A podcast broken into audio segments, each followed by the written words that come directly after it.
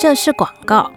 一件好棉被可以盖十年，与其期待别人给你温暖，不如找到属于自己的温暖。发迹大道城的和隆羽长是台湾非常稀有、传承到第五代的百年企业。招牌羽绒被呢，是由本土的老师傅手工缝制，轻盈蓬松，不但透气性十足，而且保暖度绝佳。这次呢，我们地产秘密客也特别拿到羽绒被八八折，请示单件就有七九折的特别优惠，而且全身免运。想在冬天感受无负担的温暖包覆吗？请看下方。资讯栏连接，或是地产秘密客粉丝团，限时团购优惠倒数中，手脚要快哦。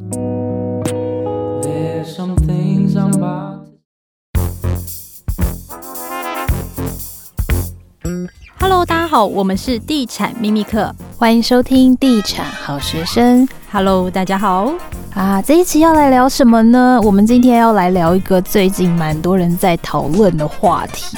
而且这个话题呢，非常需要专业人士一起来参与。我们先来欢迎一下今天的特别来宾陈建佑律师。哎，大家好，我是建佑律师，我又来啦。律师要不要顺便宣传一下你们的那个 podcast 频道？哦，我的 podcast 节目叫 No More Law，哦，不要跟我讲法律。那他本来是那个两个好朋友在哈拉，然后后来最近转型成为这个讲资讯法律跟网络法律的一个节目。那也欢迎大家有空可以聆听，谢谢。啊，对法律有兴趣的朋友可以 follow 起来。然后我们今天回到今天的主题。前一阵子啊，街头巷尾每个人都在讨论的话题，引起全民轰动的，当然就是这个王力宏跟李静蕾的新闻。那我们其实就有朋友说啊，最近要是要需要跟不熟的朋友聊天呢，其实都不担心，因为只要开启王力宏，至少可以挡半个小时。没错，这一条新闻我真的很震惊诶，因为在我心中他真的优质偶像的代表。不过我看到那个万言书就立刻。发现了一个很值得关注的点，就是他在第一封信里面有提到一个关键。那我来念一下这个段落，大家可以听一下有没有找到什么猫腻在哪里。一开始就被逼着签署不对等的婚前协议，你要保护你婚前的财产，我能够理解也完全接受。但婚后的财产是我们共同的努力，也是我们各自做好分内的工作而得来的。那后面就是关于一些就是财产分配不公平的地方，但是大家有没有听到一个关键字？就是他提到说他们有签了一个不对等的婚前协议。那这个婚前协议到底是什么？那我们在讲婚前协议之前呢，可能要先让大家知道一下，我们台湾的夫妻财产制到底是怎么制定，然后有哪几种？那么请律师来帮我们说明一下。OK，呃，我们台湾呢，在民法其实有明文规定，哈，夫妻双方可以在结婚前或者说结婚之后，婚姻关系结束前，哈，就是随时都可以用契约或书面的方式，呃，选择做民法的其中一种财产制作为双方的夫妻财产制。那呃，夫妻财产制有两种，一种就是当然你没有约定就是法定财产制，那有约定呢就是呃约定财产制。那约定财产制又分成共同财产制跟分别财产制。所以简单说呢，总共有三种财产制可以给夫妻来选择哦，就是法定财产制哦，或者约定好的共同财产制或分别财产制。所以如果大家没有用契约来选择的话呢，来约定的话，那就是法定财产制了。那法定财产制的意思是什么？哦，就是基本上其实台湾哦走到现在的民法，它其实有尽量去落实一个男女平等了哈。所以你在婚前或婚后呢，其实夫妻的财产还是各自所有、各自管理，所以说，呃，你没有去约定，那是法定。法定的话呢，它还是遵循着精神，只是说在呃，你没有约定，我们就按照法律的规定，顾名思义嘛，比如说自由处分金是民法一零一八之一，他就说大家可以约定好说，呃，如果说假设呃先生一样在外面工作，那太太就是在家里照顾小孩、照顾家务。那这个部分我们可以，呃，如果没约定，就依照这个法律条文来说，我们再约定一个自由的处分金，就是我给你多少零用钱，就是这个零用钱其实等于太太的这个薪水啦，哦，所以按照法律去处理。那帮他说，如果说真的有离婚的情况，那我们按照这个民法的规定，比如说的一零三零之一的规定来看，怎么样分配剩余财产，也就是说。呃，夫妻一方可能他在对这个家庭有贡献的情况下，那虽然没有在外面赚钱，那我们就按照法律法律规定嘛，哦，这个法定财产制就会从这个时候发生它的效果，我们来怎么样去分财产？所以法定财产制呢，它就是你没有约定，我们就按照法律哦，大概就是这样子。OK，那我们刚刚有谈到说，如果没约定就是法定财产制。那如果约定的话呢，又可以是变成是约定共有，或者是约定分别，对不对？那我我试着理解这四那个约定共有这四个字的意思，就是说，如果我们约定共有，那是不是就是你的加我的，然后除以二，就会变成是这样？没错。呃，不过我先说哈，其实不管全世界还是台湾哦，要约定财产制，把它约定成共同财产，这个情况非常少啦。以统计数字来讲，也很少，因为呃，大概没有人这么天真浪漫或理想到说，哦，我跟你结婚，我跟你虽然嘴巴讲说我的财产就你的财产，你的财产也是我的财产，我们大家不分你我，可是。真的要把它落实约定成共同财产，几乎是很少，微乎其微啊。所以说，变成说我们一结婚，我们约定共同财产的话，就是你的财产跟我的合并为共同财产，它会变成一个共同共有。就是我们双方如果要处分掉，或者说要做一个管理，一定要两人同意。所以这个我觉得还蛮符合乌托邦的精神。如果真的哇，这个如胶似漆哈，那我们就用这个。那到时候如果要分呢，就是一半啊。所以这个情况其实反而是蛮。公平的，那可是很少。那如果是负债呢？就是夫妻负债两千万，那也是共有平。如果说这个，我们就把它用一个公平的制度去想，它法律规定说，如果是负债，那如果是双方的，就是说家因为家务或者说家庭的支出，那当然一样，大家的负债要各半，也就或或者说依照这个共同财产去负责啦。哦，所以。既然财产这种正面财产、继产都已经共同了，那如果说因为家庭的原因，还是当然说个人负债的话呢，呃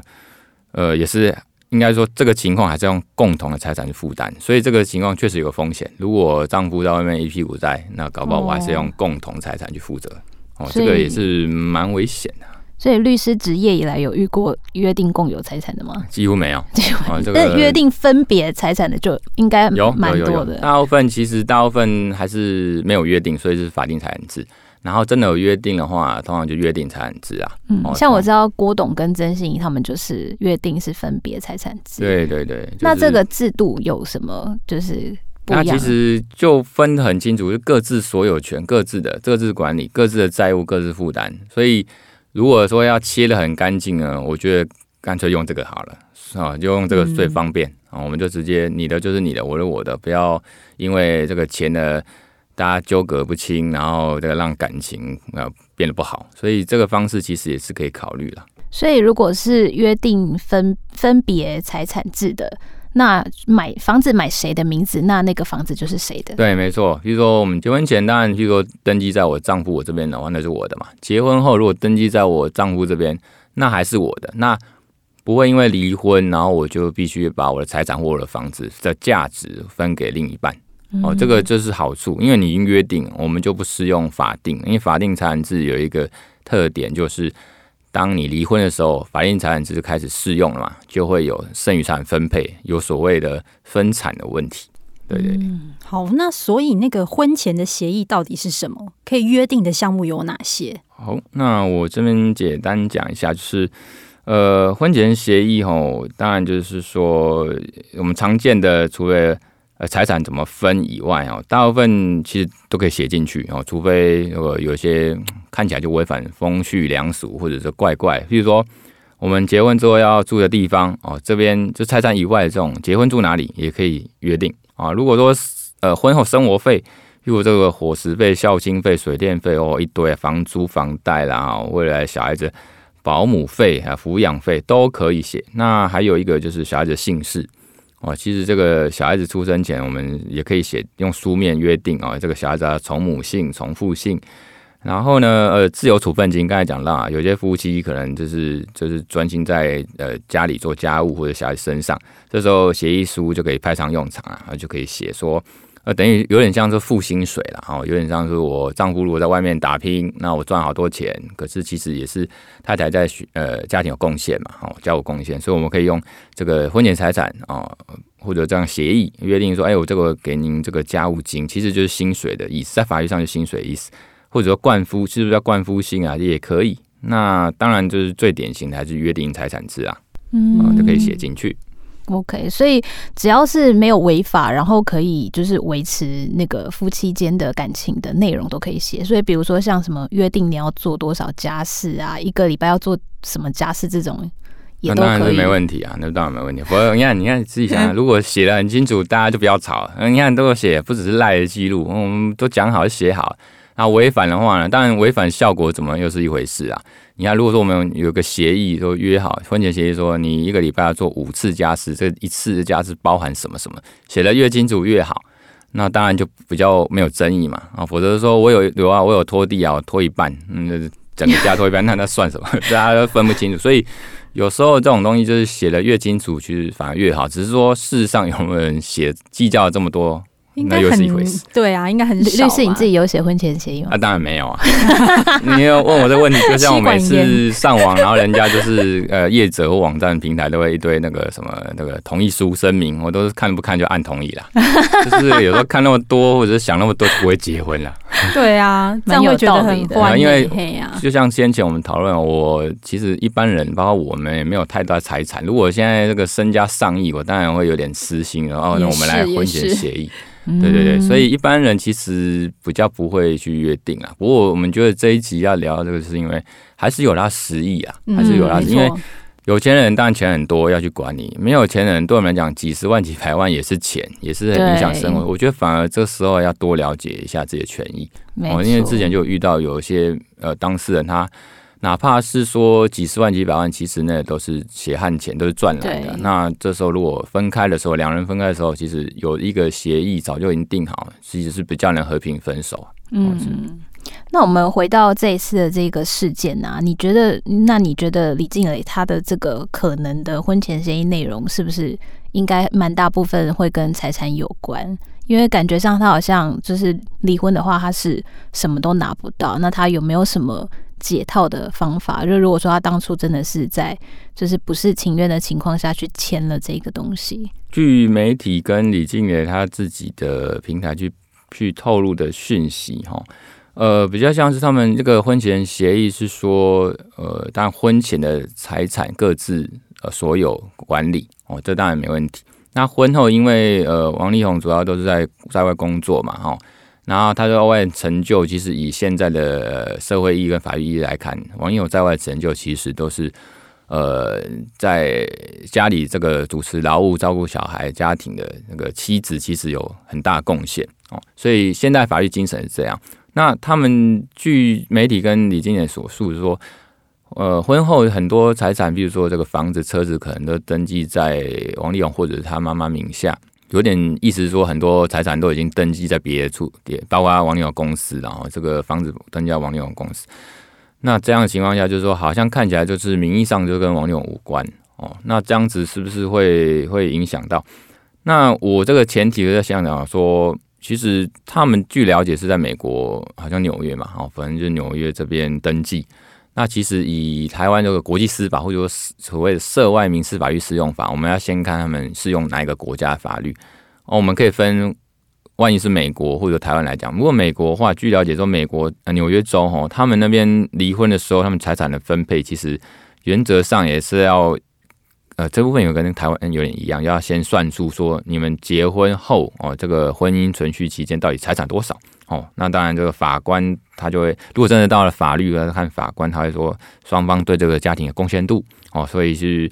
呃有没有健康状况如何啦，哈，去去去分配，有点像美国这样是横平嘛，哦，就是说去看怎么样分配比较公平。所以如果法官来看，如果法官就像我们乡民一样来看，如果觉得李静蕾贡献很大，王力宏是个很糟糕的人，可能就会还是。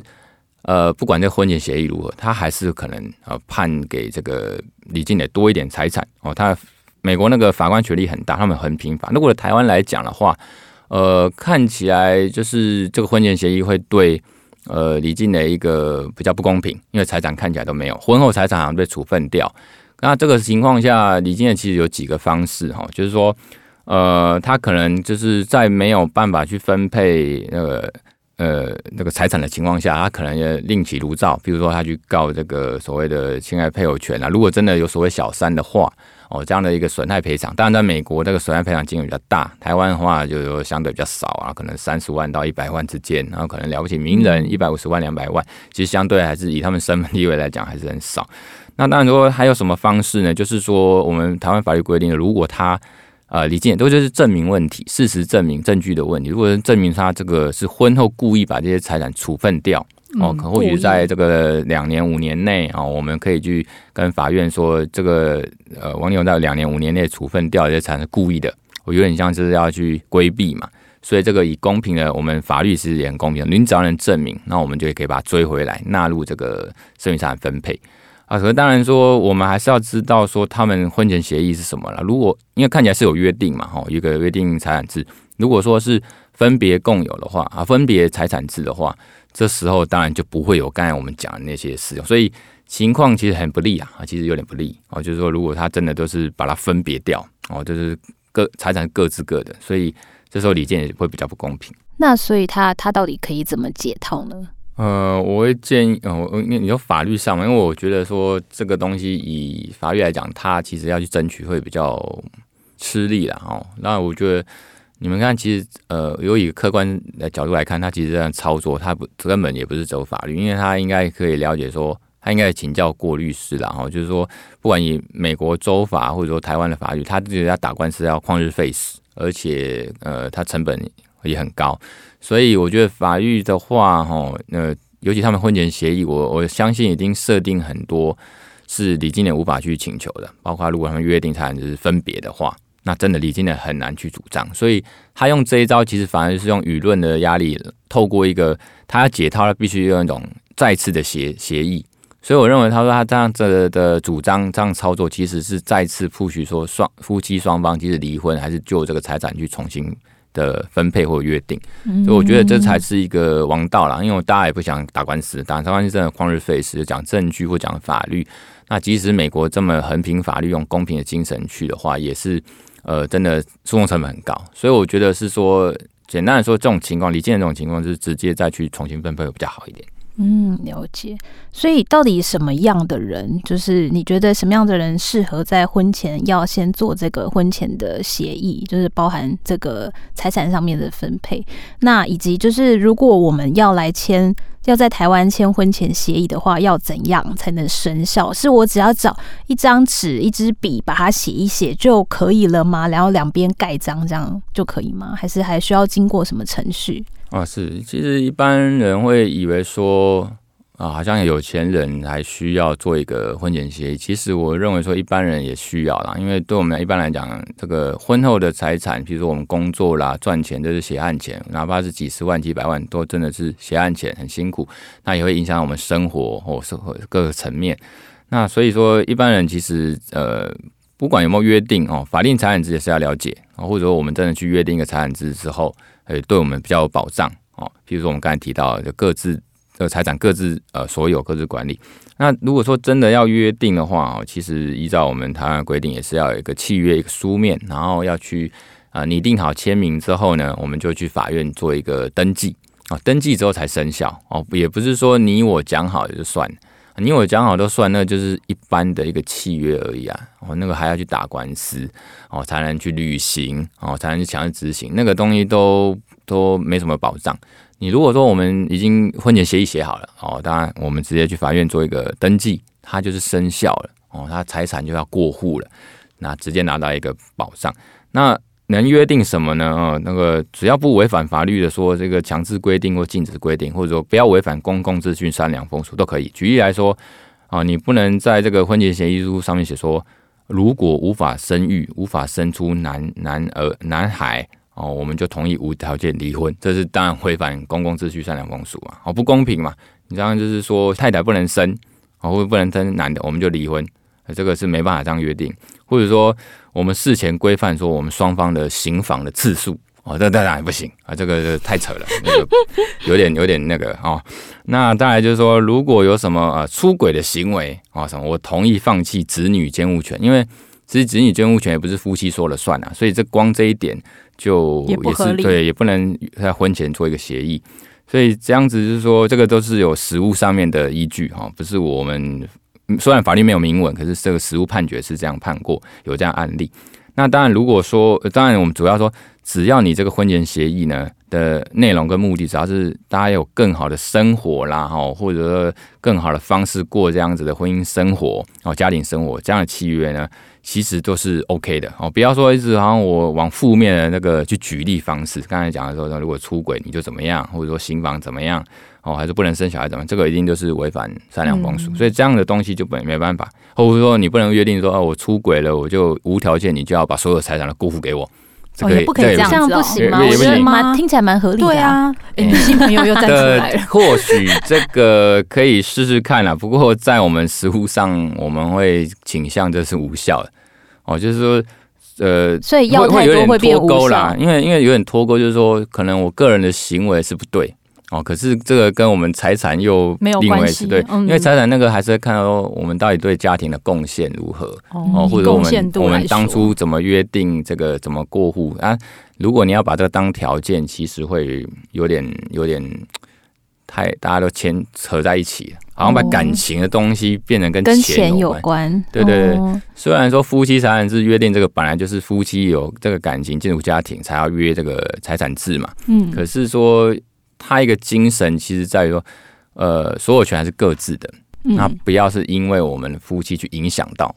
哦，这个应该说保障这样反而过头了，那反而是不 OK 的。比如说出轨，好像要一定要把你一辈子绑死，有时候。出轨固然是不对了，哈，感情的事情大家都有看那个《华灯初上》嘛，哦，我觉得那个江汉其实也不是什么坏人，他只是太直白，那他就是不喜欢了嘛，不喜欢的他就即使是出轨了不喜欢的，那你说要无条件过户财产，我觉得又太 over，所以在法律上觉得这样子太太完全保障一方是不太合理啦。哦，简单说，精神是这样子。嗯，那那个婚前协协议是保护婚前财产的万灵丹吗？因为如果是被那个要求签名画押的人，有没有什么方法可以解套，证明被逼迫 是这样？哦，这倒是没有，我觉得都是事实呃证据证明的问题啦。譬如说，我们写这个东西，通常协议嘛，或契约一定是你情我愿，大家的一个正常合理啊的状态下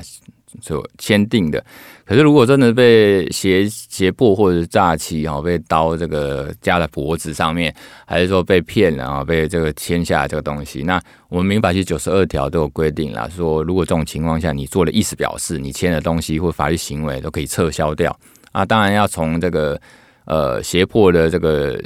一停止之后呢，这个状态一年后一年内你要去去做一个撤销。撤销的动作哦，撤销这样的协议或意思表示啊。如果说这个从你被胁迫签下来之后，十年内你也要去做一个撤销啦，所以这个是证据问题。所以其实我觉得顺带提，就大家在举证上或者留证据的时候，大家其实尽量多一点录音证人或者是一个文字记录会比较好。OK，其实很难呢，因为如果是被骗，家庭家事事件比较麻烦，就是因为它通常都是在一个比较私密的环境，或者是呃两人共处一室的情况下，那除非真的就是心机很重，还是刚好就是有录音录影，那否则 有时候要证明是有它的难度。嗯嗯，有可能就是科技或技术上面一个突破吧，否则也是很难。那我觉得还是要站在就是公平的立场啦，因为我们的那个听众有可也有可能是资产比较多，希望别人可以来签名的那一方。那如果是资产比较多的这一方啊，那他应该要怎样去尽量保全自己的财产呢？嗯、我觉得原则上这个这一题呢，怎么样去保障跟保全呢？其实听起来。我像是这个有点脱产的味道啦，就是说，因为呃，基本上我夫妻嘛，如果我这个丈夫这个财婚后财产基本上还是我的嘛，哦，不管是说约定的还约定，尤其约定是分别财产制还是法定财产制，那个婚后财产还是我丈夫这边一方，那我要是怎么去处分，那当然是我自由。当然，如果如果影响到说，呃，如果离婚后我们要这个分配剩余财产的时候。那他我他对方可能会来说，我是不是故意去脱产，或者故意处分掉给别人，然后才不会落入这个分产的这个范围。可是我觉得这个是证明问题，就是说你要怎么好，我们实务上通常常常都会去，呃，就是说讲比较现实一点，就是你要真的真的处分，那当然是真的处分掉哦，真的投资就是投资掉。可是如果真的你要去，呃，要保全，我们用保全这个用语啊，你就要做的。好一点，譬如说你真的找个专业的人士，比如说代书啦，比如说你这个房子要过户，你真的就把它呃处分的或者文件或者设定的都很好，包括税务的问题，那对方也比较不能说你这个是不是个故意把财产脱手或者处分掉，那这个部分呢，这个可能搞不好还有涉及到什么借名登记的问题，所以呃基本上这个我们正常处分掉是没问题啊，只是说。呃，我我遇到一个实物的情况，就是有人来问说，我要怎么样去怕怕到时候离婚哈，配偶他来跟我要这个财产，然后当然这个东西就是先脱手的是比较保障啊，否则在自己手上哈，人家可能还是会来要了。所以我认为说，在这个呃婚姻存续期间呢，哪怕是用信托或者是用这个这个。投资的方式还是真的把它卖掉，可是你因为卖掉哦，它的收益其实还是一样落入婚后财产，所以我会觉得说这个部分所谓的保全哦，这个有时候也不好说了哈，因为大家就是一种怎么讲，呃，要妥善处分运用哦，它这个部分可能大家要斟酌一下哦，可能要私下聊一下哦，这个。不好说，不好说。好，那我们也谢谢律师。那也希望各位听众朋友在谈恋爱的时候不要昏头，都能够想清楚再来做下一步。那我们就下一集再见喽，拜拜，嗯，拜拜。